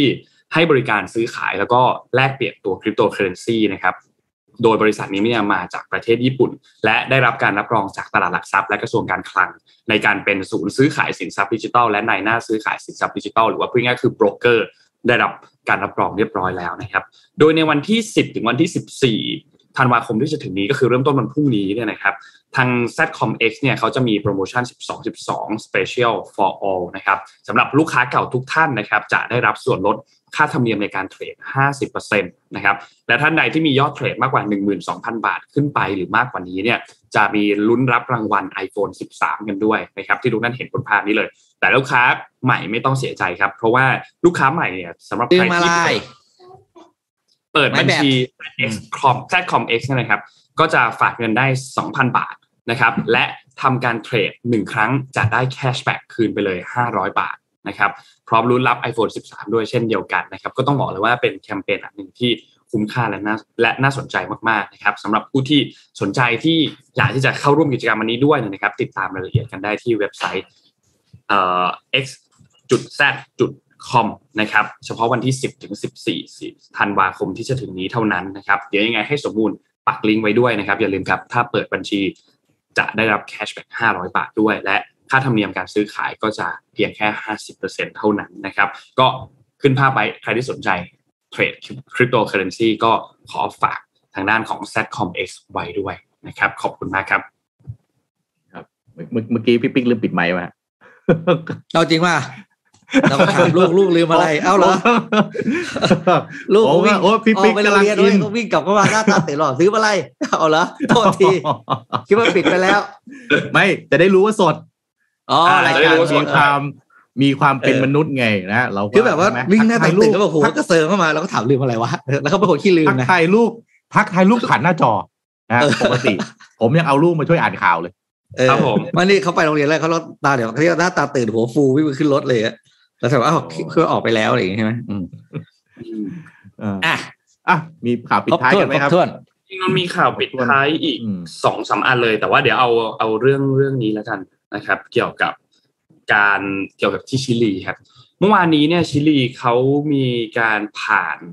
ร่างกฎหมายฉบับหนึ่งหลังจากที่ทั้งสสแล้วก็สวเนี่ยมีมติเห็นชอบกฎหมายสมรสเท่าเทียมนะครับ อนุญาตให้คู่รัก LGBTQ+ เนี่ยสามารถสมรสกันได้อย่างถูกต้องตามกฎหมายเรียบร้อยแล้วนะครับ โดยภายใน 90 วันนี้ก็จะมีการประกาศใช้ในหนังสืออย่างเป็นทางการนะครับ โดยร่างการร่างกฎหมายสมรสเท่าเทียมอันนี้เนี่ยได้รับการสนับสนุนเป็นอย่างมากเลย ในวุฒิสภาเนี่ยนะครับ ได้รับการสนับสนุน 21 ต่อ 8 นะครับ แล้วก็มีงดออกเสียง 3 เสียง ส่วนในสภาผู้แทนราษฎรหรือว่าสสเนี่ยมีมติเห็นชอบ 82 ต่อ 20 นะครับ แล้วก็งดออกเสียง 2 เสียงนะครับ ก็จะเป็นร่างกฎหมายที่รับรองความสัมพันธ์ของผู้สมรสในฐานะผู้ปกครอง จะครอบคลุมถึงพวกสิทธิประโยชน์ที่พึงได้จากการสมรสครบทุกประการนะครับแล้วก็ยังได้สิทธิการรับบุตรบุญธรรมแก่คู่รักที่เป็น LGBTQ+ ด้วยนะครับและนอกจากนี้ก็มีการปรับปรุงแก้ไขเรื่องนิยามของคำว่าคู่สมรสและผู้ปกครองในประมวลกฎหมายแพ่งและกฎหมายอื่น ๆ เพื่อให้สอดคล้องกับการรับตัวกฎหมายสมรสเท่าเทียมอันนี้ด้วยนะครับ ก็จะทำให้ชิลีเนี่ยกลายเป็นประเทศที่ 9 นะครับในทวีปอเมริกานะครับต่อจากแคนาดาอาร์เจนตินาบราซิล อุรุกวัย สหรัฐอเมริกาโคลอมเบียเอกวาดอร์แล้วก็คอสตาริกานะครับที่สนับสนุนตัวกฎหมายสมรสเท่าเทียมอันนี้นะครับเพื่อตอบรับความแตกต่างความหลากหลายของผู้คนภายในประเทศนะครับ ก็เป็นข่าวดีมากๆนะครับ ก็ขอแสดงความยินดีกับคนในประเทศชิลีด้วยนะครับ ทางด้านของคุณเปีเอร่านะครับ ซึ่งเป็นประธานาธิบดีชิลีคนปัจจุบันเนี่ยก็ได้มีการพูดถึง ออกบอกมาเดิมบอกว่า ผมคิดว่าถึงเวลาแล้วที่เราจะประกาศว่าประชาชนทุกคนมีสิทธิเสรีภาพ และมีเกียรติศักดิ์มีเกียรติมีศักดิ์ศรีมาถึงแล้วเนี่ยนะครับ ผมคิดว่าถึงเวลาแล้วที่กฎหมายสมรสเท่าเทียมจะได้รับการประกาศใช้ในประเทศของเรานะครับ นี่ก็เป็นเรื่องราวที่เกิดขึ้นในชิลีเมื่อช่วงหนึ่งวันสองวันที่ผ่านมาครับ เป็นข่าวดีมากเป็นข่าวดีมากครับ อืมอะวันนี้น่าจะครบถ้วนนะครับทวน อืม อืมข่าวก็ทำให้ท่านคุณผู้ฟังทุกท่านได้ติดตามไปกับสถานการณ์โลกนะครับ แล้วก็วันนี้อยากให้ขอบคุณแชมากร์คอมเมนต์กันมาได้มาก ๆนะครับ เพราะว่าร่วมจัดรายการไปร่วมกับพวกเรานะครับ เพราะว่าก็ข่าวเนี่ย สมัยนี้ผมว่ารูปแบบมันเปลี่ยนไปนะ จะลำพังแค่ว่าเป็น one way communication เหมือนเมื่อก่อนมันไม่ใช่ละมาพูดพูดพูดเสร็จปั๊บไม่อะไร สมัยนี้มันโต้ตอบกันใช่ไหมฮะมีเรื่องนี้อะคุณผู้ฟังทุกท่านคิดเห็นอย่างไร ก็ ร่วมคอมเมนต์กันมาได้ตลอด แล้วก็อย่าลืมแชร์นะครับ กิจกรรมแจกหนังสือยังมีอยู่นะครับ อ่าครับ best place คำถาม to คืออะไร work นะฮะทวนให้อีกทีหนึ่งอ่าเดี๋ยวนะฮะอ่านนท์เล่นถามกันสดๆตรงนี้ขออ๋อนี่นนท์จำได้สักนิดหนึ่งคำถามคืออะเดี๋ยวจำได้เหรอเรากำลังอ่าเรากำลังจะมีแฟนมีตกันอะแล้วแฟนมีตท่านผู้ฟังทุกท่านเนี่ยอยากเห็นกิจกรรมอะไรในแฟนมีตอ่า หนังสือให้ลองแจกหนังสือ The Best Place to Work สองเล่มนะฮะอยากให้จัดกิจกรรมอะไร อยากเห็นพี่ปิ๊กเต้น BTS ไหม นะครับ อยากเห็นบอสนะครับ คุณแท็บอขยาอกงเห็นเราให้ให้ Talk พี่ปิ๊ก show ไปโหน BTS ง่ายกว่า ครับผมเไอตอนถ้าะครับเจ็ดโมงครึ่งเนี่ยกำลังได้อารมณ์เลย BTS บ้านเราเนี่ยอื้อหือโอ้โหกำลังแน่นเลยอืมกำลังแน่นเลย เออโอ้ยล่าสุดนี่นี่ล่าสุดนะมีครับมีมีเรื่องสายสีเขียวนะ ที่เขาล่าสุดให้ยกเลิกประมูลอีกอ้อยเดี๋ยวเอาไว้มาเล่าให้ฟังนะฮะจริงอีกแล้วๆเหรอจริงๆตอนนี้ ใช่มหากาพย์คือตอนนี้อีกแล้วเนี่ย รถไฟฟ้าเนี่ย มันมันหลายสายนะ มีประเด็น แต่ความสนใจมันไปอยู่ที่หัวลำโพงมากกว่าไงพี่ปิ๊กนนท์อืมครับอืมข่าวเฮ้ยเขหรือของสายอื่นเออจริงมันเลยเบาลงนะฮะอืมหัวลำโพงเนี่ยจริง ๆ วันนี้ผมเอามาหากาบมาเล่าให้ฟังด้วย แต่ถ้าเล่าไปนี่คงไปจบเอาเก้าโมงนะฮะอืมเดี๋ยวเดี๋ยวมาติดตามอาทิตย์หน้านะครับ ว่ามหากาบหัวลำโพงที่มาที่ไปเป็นอย่างไรแล้วอืมคิดว่ามันจะไปแลนดิ้งตรงไหน ตอนนี้เนี่ยนะฮะสรุปให้ง่าย ๆ นิดนึงก่อนว่าเอ่อเมื่อวันที่เจ็ดที่ผ่านมาเนี่ยเขามีการทำเอ่อจะเรียกเอ่อเอ่อเรียกอะไรนะ หลายฝ่ายเนี่ยเขารวมตัวกัน แล้วก็จัดเสวนานะฮะขอคัดค้านการเอ่อเอ่อเอ่อการเอาหัวลำโพงไปทำเป็นเอ่อโครงการ mixed use ทางอืมกระทรวงคมนาคมเขาก็สั่งให้เอ่อทางรัฐมนตรีศักดิ์สยามเนี่ยฮะท่านก็สั่งให้ต้องทำเอ่อเอ่อเอ่อเหมือนกับว่าเปิดรับประชามติประชาวิจารณ์อะไรทำนองเนี้ยวันที่สิบสี่ครับ วันที่สิบสี่วันนี้อาทิตย์หน้าฮะผมอาจจะมาเล่าให้ฟังหลังวันที่สิบสี่คือสิบห้าสรุปภาพรวมเลยครับ ที่มาที่ไปนะว่าสายรถไฟหัวลำโพงเป็นอย่างไร แล้วทำไมเขาถึงจะยุบ อ่าทำไมเอ่อการรถไฟตัดสินใจแบบนี้ วันที่เจ็ดที่ผ่านมาเกิดอะไรขึ้น แล้ววันที่สิบสี่ซึ่งต้องรอฟังเป็นอย่างไรนะครับ แล้วสุดท้ายหัวลำโพงจะต้องยุบจริงหรือเปล่าแล้วตอนนี้รถไปเขาก็บอกว่ารถไฟตอนนี้ให้วิ่งเข้าบางซื่อแทนแล้วขอไม่ให้เข้าหัวลำโพงคนก็บอกว่าโหให้วิ่งเข้าบางซื่อแทน แปลว่าจากเดิมที่ฉันเข้าไปที่หัวลำโพงเสร็จปั๊บเนี่ย ฉันจะต้องจ่ายค่ารถไฟรถไฟฟ้าเนี่ยนะฮะนั่ง BTS ไปที่เออบางซื่อเออโทษทีกูนั่งฉันฉันนั่งรถไฟไปลงบางซื่อเสร็จฉันต้องนั่งอ๋อไอ้รถ BTS มาที่หัวลำโพงเองอีก ก็มีค่าใช้จ่ายตรงนี้เกิดขึ้นอีกอะตอนนี้มุมมองหลากหลายมาก มาติดตามกันฮะ กับมหากราบหัวลำโพงในอาทิตย์หน้าครับ โอเค รอดูรอดูครับ รอฟังกันเลยสัปดาห์หน้า วันนี้น่าจะครบถ้วนแล้วพรุ่งนี้เนี่ยเราหยุดหนึ่งวันนะครับเพราะฉะนั้นเราเจอกันอีกทีหนึ่งคือวันจันทร์หน้าเลย นะครับขอบคุณ SCB ด้วยนะครับผู้สนับสนุนแสนใจดีของเรานะครับอยู่กับเรามาอย่างยาวนานมากๆวันนี้มีแจกหนังสือด้วยนะครับ ก็ขอให้อยู่กับเราไปนานๆนะครับ SCB นะครับขอบคุณ Oris ด้วยครับ อย่างที่เล่าให้ฟังครับว่า Oris Social Club Bangkok เนี่ยเป็น community สำหรับคนที่รักนาฬิกา Oris นะครับเขาก็มีเปิดให้ร่วมเฉลิมฉลองเทศกาลความสุขในช่วงท้ายปีแบบนี้ตลอดเดือนธันวาคมเลยนะครับ ก็มีกิจกรรมให้เข้าไปโหวตว่าคุณคิดว่านาฬิการุ่นไหน ที่เป็นคุณชอบ และอยากให้เป็น best Oris watch of the year นะครับในปี 2021 นี้ ก็ใครที่ชื่นชอบ Oris แต่ว่ายังไม่ได้เข้าไปจอยในคลับเนี่ยก็สามารถเข้าร่วมสนุกกับแคมเปญนี้ง่ายๆนะครับและไม่จำเป็นว่าคุณจะต้องมีนาฬิกา Oris หรือเปล่า คุณก็สามารถเข้าไปจอยในคลับ Oris ได้นะครับ Oris Social Club Bangkok นะครับเซิร์ชอันนี้เข้าไปใน Facebook ได้เลย เพื่อติดตามรายละเอียดของแคมเปญนะครับ ก็อย่าลืมเข้าไปร่วมสนุกกันเยอะๆครับ มีของรางวัลดีๆ จาก Oris h o s t y l e ที่ รอคุณอยู่เพียบเลยนะครับ และสุดท้ายขอบคุณเดว o นเท่ด้วยครับ Premium Skin Care for Men นะครับที่อยู่ด้านหน้าพี่โทมัสตอนนี้เลยนะครับ ขอบคุณมากๆนะครับ และสุดท้ายขอบคุณท่านผู้ฟังทุกๆท่านครับที่ติดตาม Mission Daily Report ครับ เดี๋ยวเราจะได้พักผ่อนกัน 3 วันก็ขอให้มีความสุขเดินทางก็ปลอดภัยนะครับ แล้วพบกันใหม่อีกครั้งหนึ่งในวันจันทร์หน้าครับ สวัสดีครับ สวัสดีคสรับวัสดีครับ Mission Daily Report start your day with news you need to know